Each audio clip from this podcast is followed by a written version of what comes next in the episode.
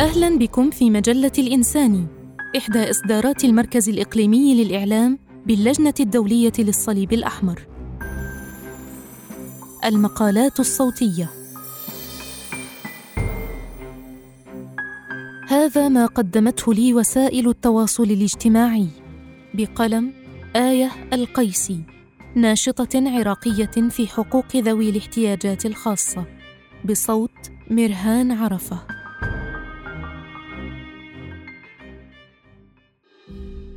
البداية بعد الحرب أي بعد العام 2003 في العراق وأنا بعد بعمر الخمس سنوات صرت أعاني من ألم في الساق اليمنى.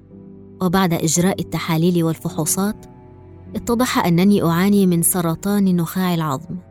لسوء الحظ أن الطبيب قرر أن يأخذ عينة بعملية جراحية. ومن الخطأ أن تكون هناك عملية لعينة طبية دون تهدئة المرض. بعد العينة تعرضت فخذي اليمنى للالتهاب جراء هذه العينة وأخذ هذا الالتهاب يكبر ويكبر بالحجم حتى وصلت إلى مرحلة الموت الحتمي فقررت عائلتي السفر بي إلى خارج العراق. بداية رحلة العلاج كانت بالأردن بمستشفى الحسين للسرطان ثم قرر الطبيب أن تبتر الساق اليمنى لأنها أصبحت تالفة بسبب كبر حجم الالتهاب وتهيجها.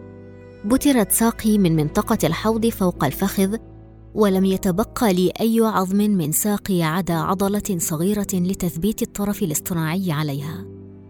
بعدها بدأت رحلة التعافي من السرطان بجرعات الكيماوي لمدة عام مستمر. ثم توقفت بعدها واستمرت المراجعات لست سنوات للتأكد من تمام صحتي أو احتمالية عودة المرض.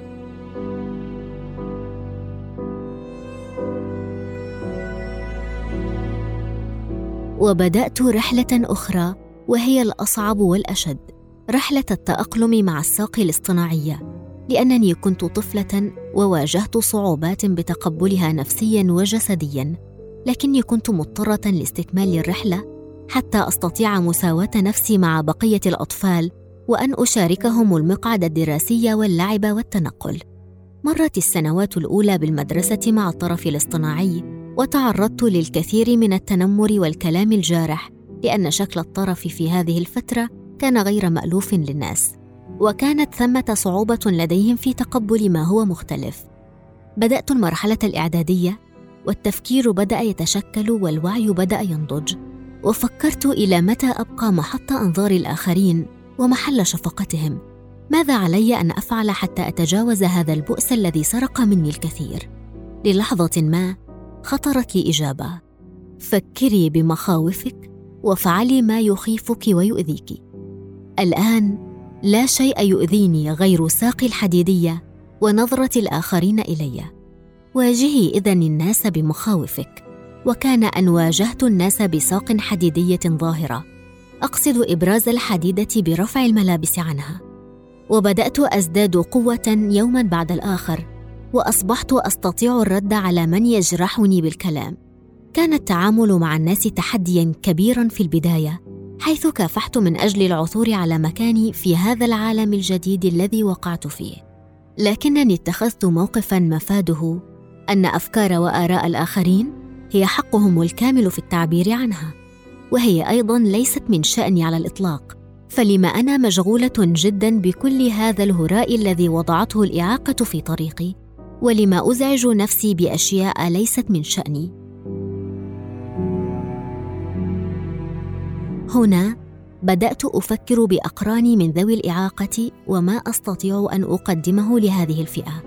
وهنا لا أقول ذوي الهمم لأن تسمية الإعاقة هي الرسمية ولأنهم فعلا أصحاب إعاقة ومفردة إعاقة لا تعني بالضرورة أن الفرد بات معوقا عن مواصلة حياته.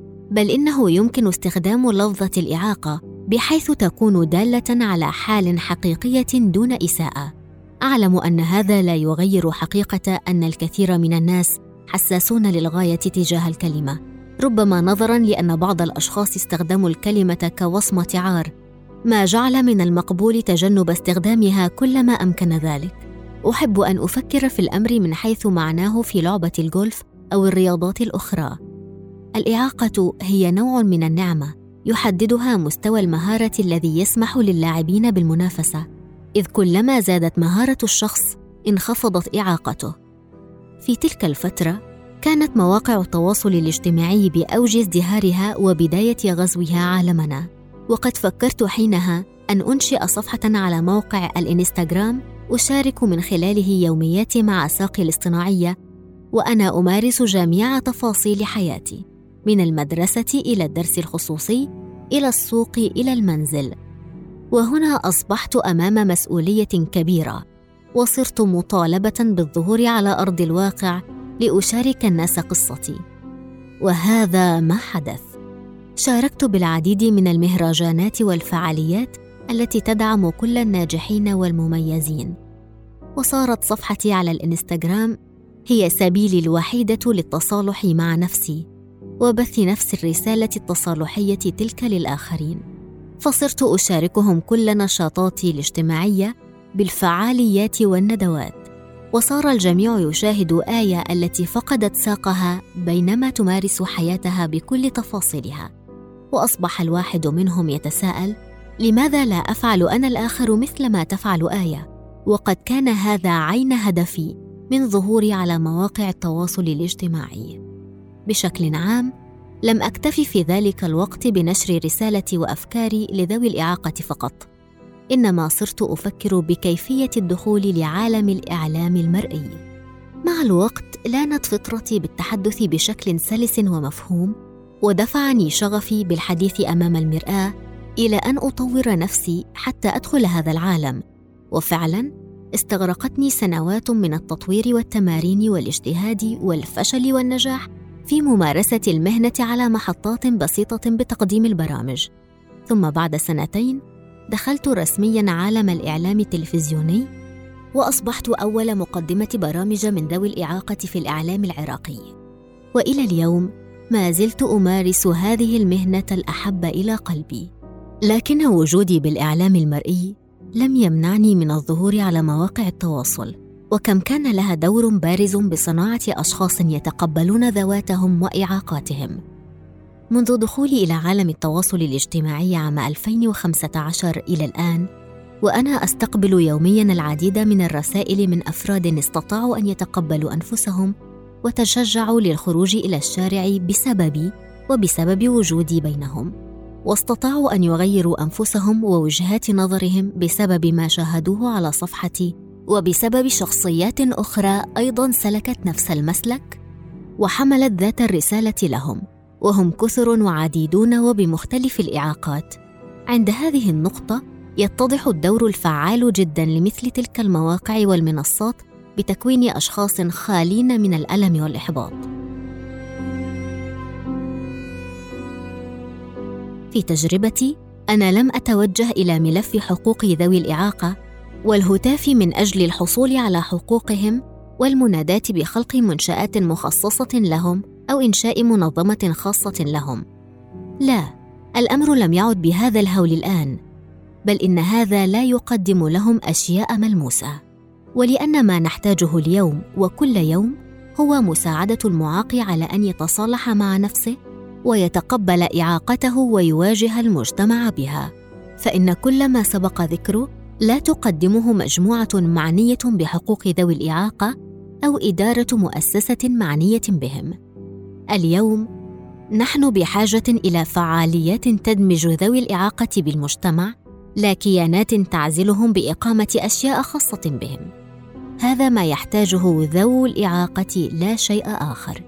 وهذا ما طبقته بالفعل بدخولي إلى الإعلام المرئي ودمجت نفسي مع الأصحاء رغم أن الإعلام غالبا لا يتقبل إلا الأصحاء وفائق الجمال وفارع الطول. وبرأيي لا يوجد سبب للشعور بعدم الارتياح عندما تقابل شخصا معاقا. نحن مجرد بشر. في الواقع أن تكون معاقا هو شيء إنساني للغاية. وأنا شخصيا أعتقد أن حياتي رائعة. فأنا محاطة دائما بأشخاص عظماء يقومون بأشياء عظيمة. يمكنك أن تقول إني معاقة. لا بأس حقا. وأستطيع أن أجزم بأن الإصرار على الرسالة والهدف وتطبيقهما أمور تحتاج إلى الإيمان. وأنا مؤمنة بنفسي جدا ومؤمنة بكل شخص أصبح قويا اليوم بسببي أو بسبب شخص آخر شاركني الرسالة والهدف. شكرا للمتابعة. للاستماع إلى مزيد من المقالات زوروا الموقع الإلكتروني لمجلة الانساني blogs.icrc.org/الانساني